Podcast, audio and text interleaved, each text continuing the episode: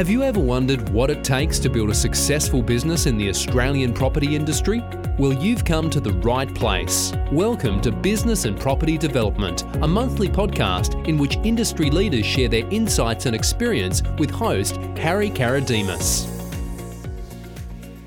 Hello, and welcome to Business and Property Development and the first episode of 2021. I hope you're as excited about getting this new year underway as I am. Here at Pecunia Projects, we've got a lot on the boil at the moment. We've got a few projects going through construction. We've just finished building some compliance software, so we're looking at testing that with some select property developers, architects, and builders. And we've also got a few more episodes of this podcast in the pipeline. Speaking of the podcast, this month's episode is with someone who's had a considerable impact on my personal and professional development. It's Adam Haddow of SJB Architects in Sydney. Adam is one of four directors in the SJB Architects Sydney office. Not only is he an incredibly talented architect and urban designer, but along with his co directors, John Pradel, Nick Hatzi, and Jonathan Knapp, have over the past 20 or so years created a truly wonderful business. One that not only operates at the top of the Sydney architecture scene, but a business that is a pleasure to work in. I know of what I speak because I had the privilege of being part of SJB history from 2013 to 2018. I knew from very early on that SJB was a special place to work. Looking back, it was extremely intense, lots of energy, but also familiar, safe, and unusually generous. It was that feeling of generosity that resonated with me and made me feel like I was part of something meaningful and special. What I didn't and couldn't comprehend at the time was where all this came from.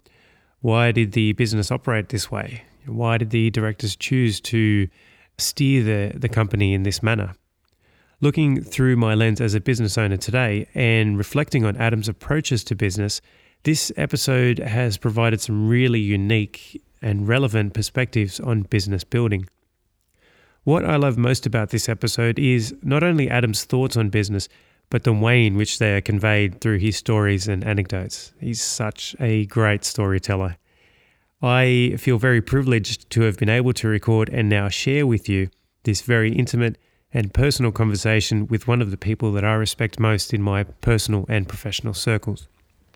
Before we get into the episode, I'd like to let you know that similar to my conversation with Andre last month, this episode is broken up into three parts. Again, I'm doing this to hopefully make the time commitment easier for you to manage. I should also let you know that we had a guest with us while recording this episode, Eric the Yorkie, Adam's lovable Yorkshire Terrier. So if you hear a few growls and barks, it's because we're a party of three. I am a huge dog lover myself, so I don't need much encouragement to include dogs in absolutely everything that I do in my life. Without further ado, I hope you enjoy my conversation with Adam Haddow.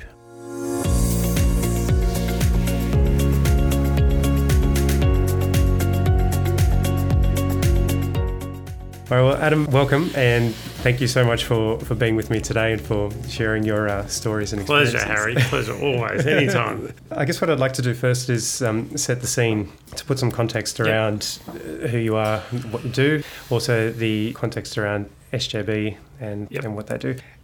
I guess I'd like to start with where your your interest in, in architecture comes from Yep. and how you got involved in the profession. yeah, so I think pretty much it came, I mean, it came from my parents. I'm interested in architecture, but I didn't really know what architecture was, I think, at that stage. My dad was a plumber, but then became a school teacher. And as a school teacher, he was like a metal sheet work um, kind of construction teacher. My mum, when they first moved to Ararat, which is a small country town in Victoria, bought dad a piece of land for $2,000, which is where I lived for the next 20 years. And dad and mum built a house, and, and essentially dad built the house. So slowly over time, to the point where the house was never really finished. Like it was always being, you'd finish one thing and then you'd start renovating something else. Like it was very casual, Yeah. you would say. They moved into the house with no, there was no floor in the lounge room. It was just dirt, and you're like, mm. it was, you know, this it's kind of crazy. I don't know how my mum, how they both put up with it. To be honest, you know, they didn't have much money, and they just they built the house, and I and so I grew up as a consequence of that. We grew up on a building site, pretty much, and I think that was where it came from. My my dad's far, my, my dad's quite technical, quite handy, whereas mum's quite creative and. Uh, so I think possibly There's a melding. together. Yeah, two yeah. things together. And I just always wanted to be an architect. There was no ever other thing that I wanted to do. So there was an appreciation of the, uh, I guess, the construction qualities versus design qualities, and can, Probably, yeah. I mean, I think I it was think it was far simpler than that. I think I just Yeah. liked making things, Yeah. and possibly because we grew up in the country, you could make stuff. Like you could build things in the bush or in the shed or whatever. So it was pretty, um, it was pretty free, and in that way, you know, you could experiment a bit as you were growing up, and that ability to be able just to make your own way and do your own thing and not have to kind of you know you didn't you never had to stop because you were annoying somebody or making too much noise or too late at night or anything you just kept going because you're in the middle of nowhere so there was no there was no kind of impact on you in a way in terms of doing that there wasn't much else to do either so you kind of had to focus on things you you wanted to do Yeah. yeah, so then I was at school and I said I'd kind of worked out what the term architect was. Like I had to ask Dad what it was. Then my uncle, who was a teacher in the next town or a couple of towns over, knew an architect. There was an architect in their town because there's no architect in our town. So uh, you didn't really, I didn't, I knew what the word was, but I didn't know what the job was really. And then my uncle Jim rang a friend to who rang a friend who rang a friend who knew the architect and then got me an intro and in year 10 I think I went and did work experience in Shepparton um, and then from then on it just was that's what I wanted to do. So I you know finished high school studied uh, applied to go to university and I thought I would get I wasn't sure that I'd get in to be quite honest. Like I was like oh, a bit hard.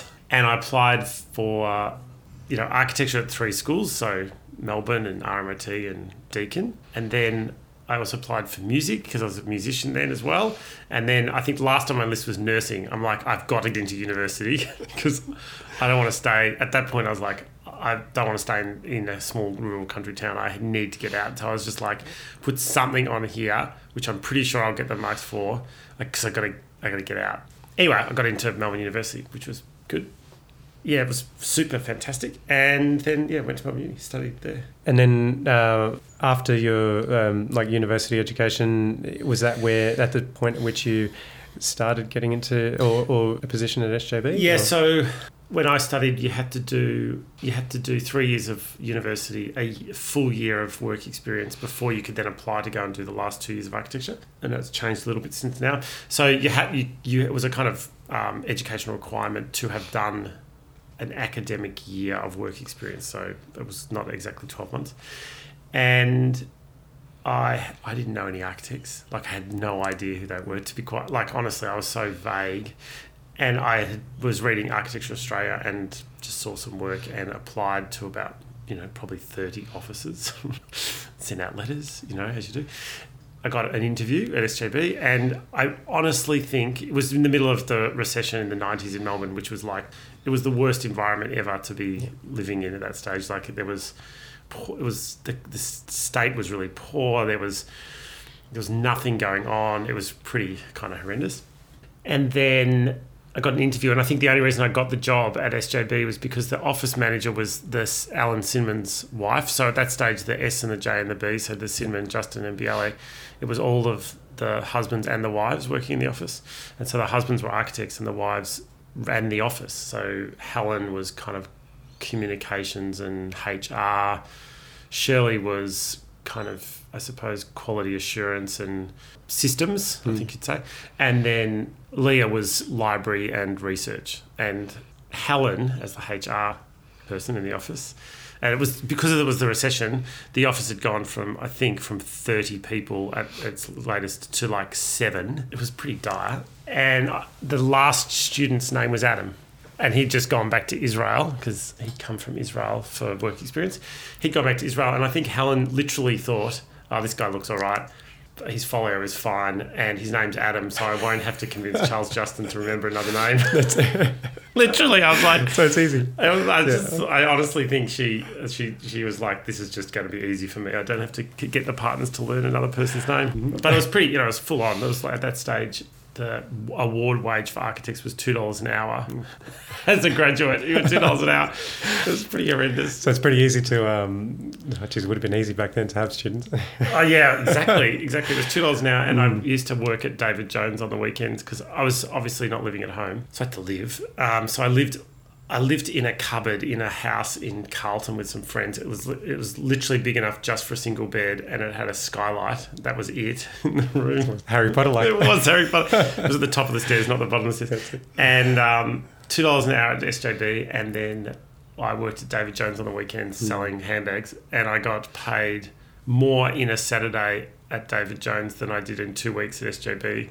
So SJB's pay, um, my salary salary became beer money. it was pretty funny. It was work experience, like it was kind of what was expected, I suppose, at the time.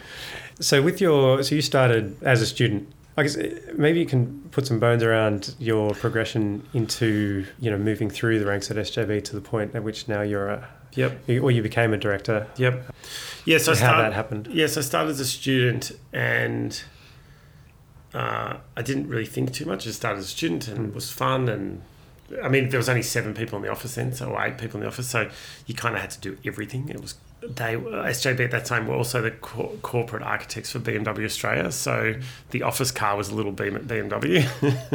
so uh, as the Coming office full circle. yeah, exactly. As the office junior, you got to drive the BMW down to do the printing because you you have to go to the printers, so that was quite fun. So anyway, there was something a little bit romantic about it as an idea, and we were in South Melbourne. It was quite a, it was a really great place to be. Uh, I finished my year of work experience, and then I travelled for nine months or eight months. I went to Europe, spent a bit of time in Europe, and worked at the Hampshire County Council Architects Office, which is just south of London.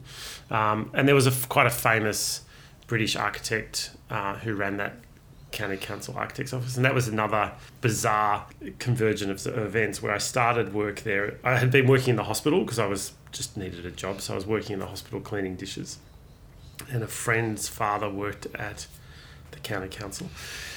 So he, he ended up being able to get me an interview, and I got an interview, and I got a job, and I started on you know Monday morning, and Monday afternoon, the guy who I was kind of put underneath, so the count the the county council architect's office was kind of like a normal office that did jobs predominantly for government, and the director that I was sitting under, uh, he got a phone call on the Monday afternoon, and then just walked out of the office. And there was only four of us in this part of the office, in a room.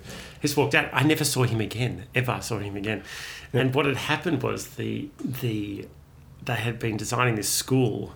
It was in the early days of CAD, so you'd get a survey drawing and you'd have to scale it to get it to be the right, you know, the difference between engineers' drawings and architects' drawings.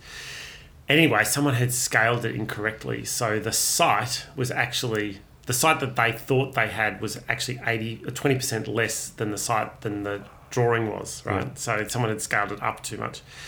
And they were lit- they tendered the job. They were on site. They were setting out the project. It was, a, it was luckily it was a public school, and so there was lots of space. But they were trying to set the builder was trying to set out the building, and there was all these trees in the way, and there was an easement and a sewer line, and he's like, "This is just there's something wrong." So the the this director went down, and in essence, I think had a nervous breakdown, which was horrendous. But I never saw him again. So I would end up working at the Hampshire County Architect's office, and there was me. There was the director who had walked out, and then two, uh, I think, draftees and me at that point in time in this part of the office. Anyway, so then there was no one to design buildings, so I started designing buildings. So I designed like a couple of primary schools in Yeah. Hampshire County Council Architect's office.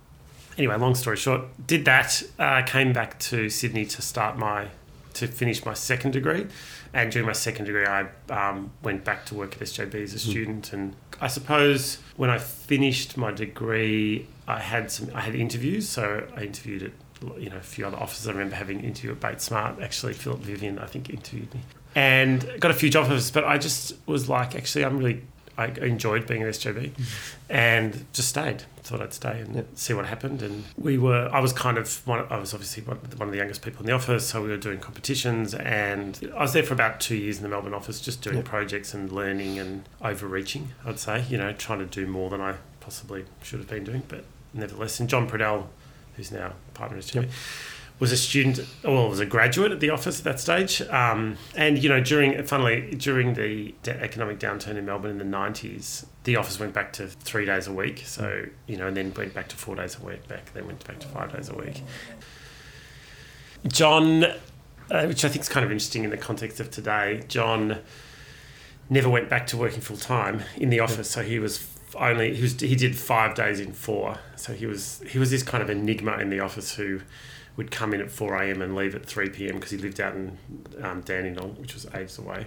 We were asked to do a few competitions and did those. We won a, I won a job down in Port Melbourne for the Sheridan Group, uh, which we were working on. And then the Mel- John had moved to Sydney um, to set up the Sydney office. So John came up to work for Toga, who were a client of ours. And John became kind of a specialist in doing hotels and heritage adaptive reuse hotels. So he came into Sydney to do one of those and to set up the Sydney office.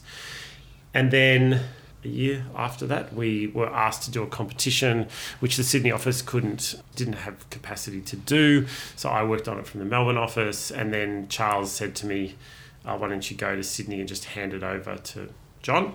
I was like, sure.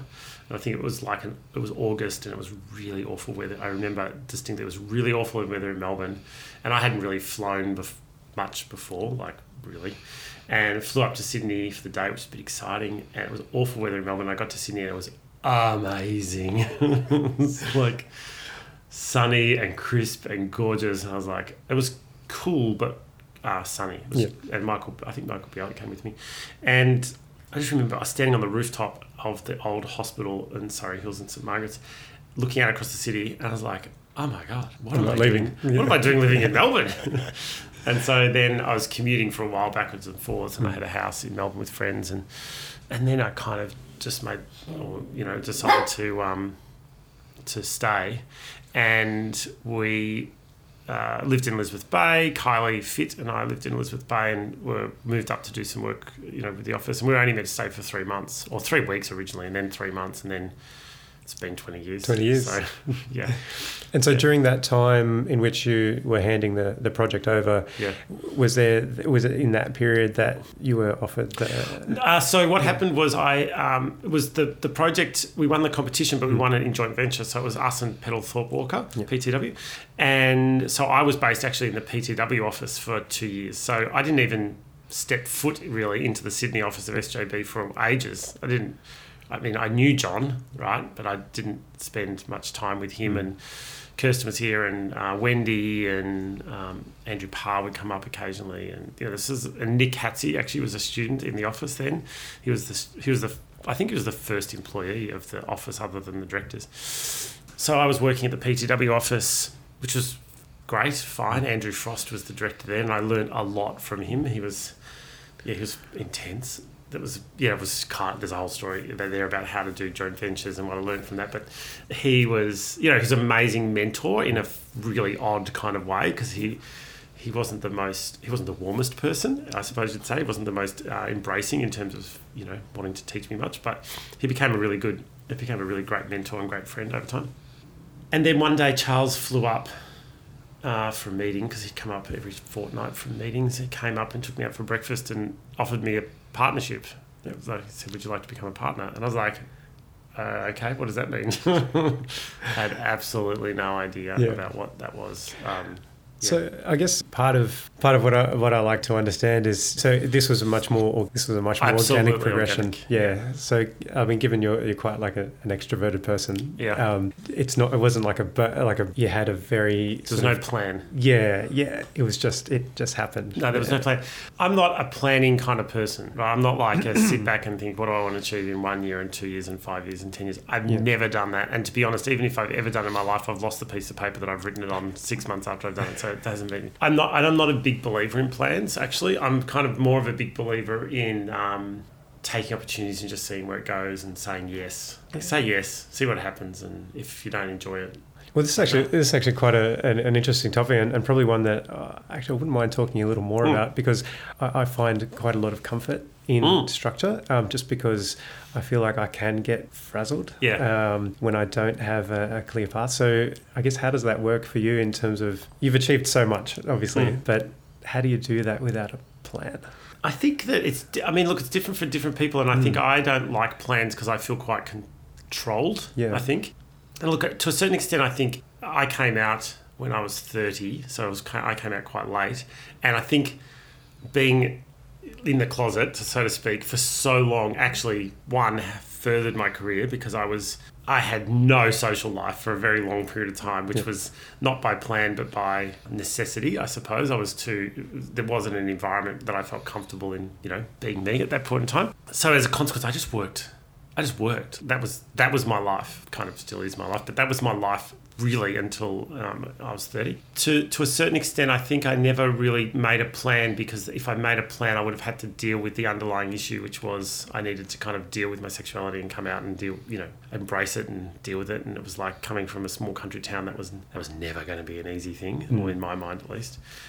So I think to a certain extent, it was like, okay, let's not plan. Let's just evolve. Let's just see how it goes. Uh, and that kind of that was kind of my private life, but also business life. Like, let's just see what happens. Like, let's Yeah. not uh, give too much structure. I I get quite I get quite bored actually when I have too much structure. Like, I don't. If I have too much structure, I actually become a little bit depressed. I get a little bit like, oh my gosh, is that really what I'm doing for the next one month, two months, one week, three months, whatever it is.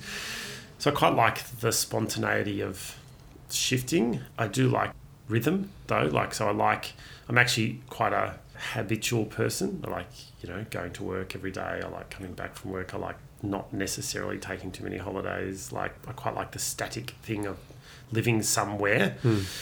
The- You know, knowing where you live and knowing the coffee guy and the the person who you drop your dry cleaning off by name and you know like I like that. So hmm. I like this the um, structure of that, but I also like a bit of chaos in my daily life where I'm never sure what's going to happen, and you get to work and it could be a really amazing day, and it could be a really awful day, Yeah. but you never know until you get there and see what happens. And you're happy to just find that out as you Ah, yeah. as you wake up. Absolutely, yeah, I I much prefer that. So that, that's probably my strength and my weakness. My weakness is I'm not a good planner, and I don't. You know, I'm sure it annoys the bejesus out of people in the office that I'm not very structured. Uh, at the same time, I think my strength is that I can deal with anything.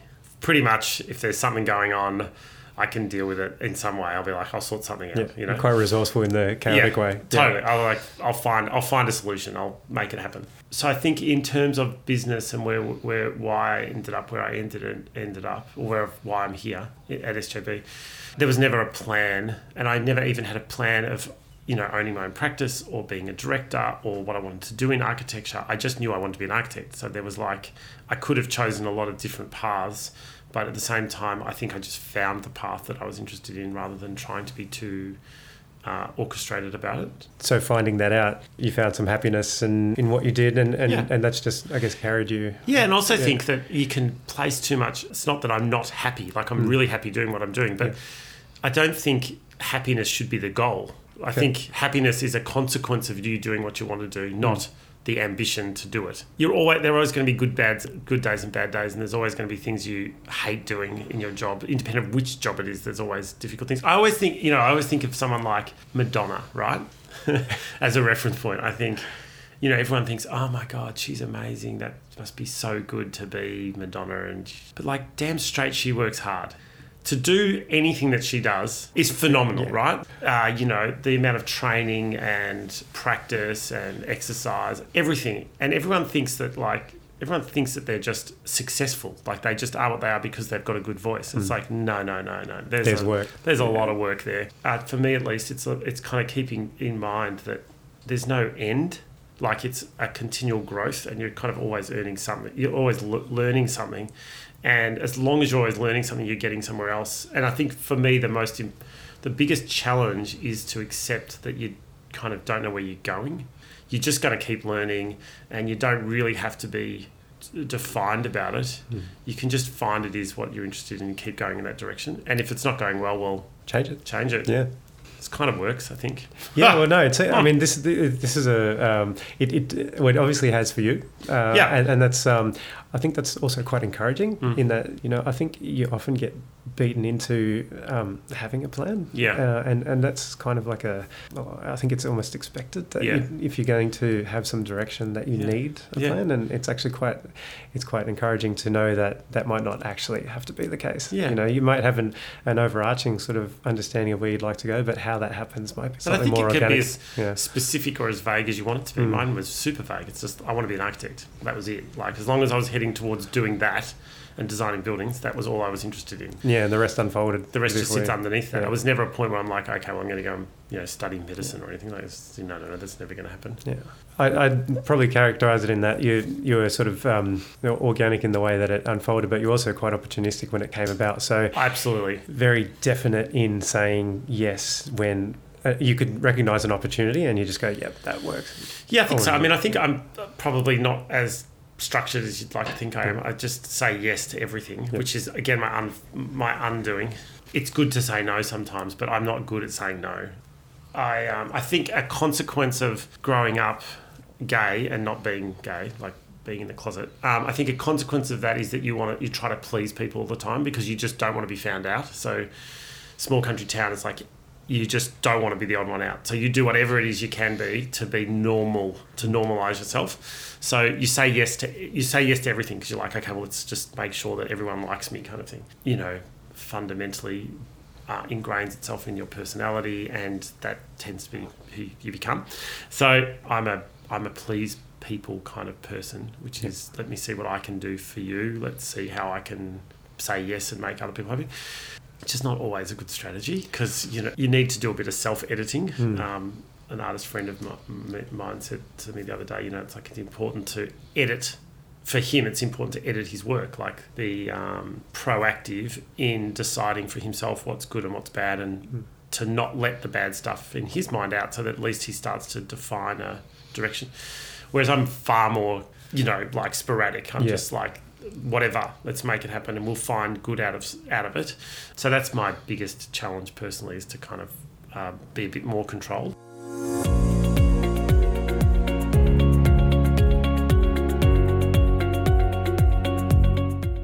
This is the end of the first part of the episode. I hope you've enjoyed listening to Adam's journey so far.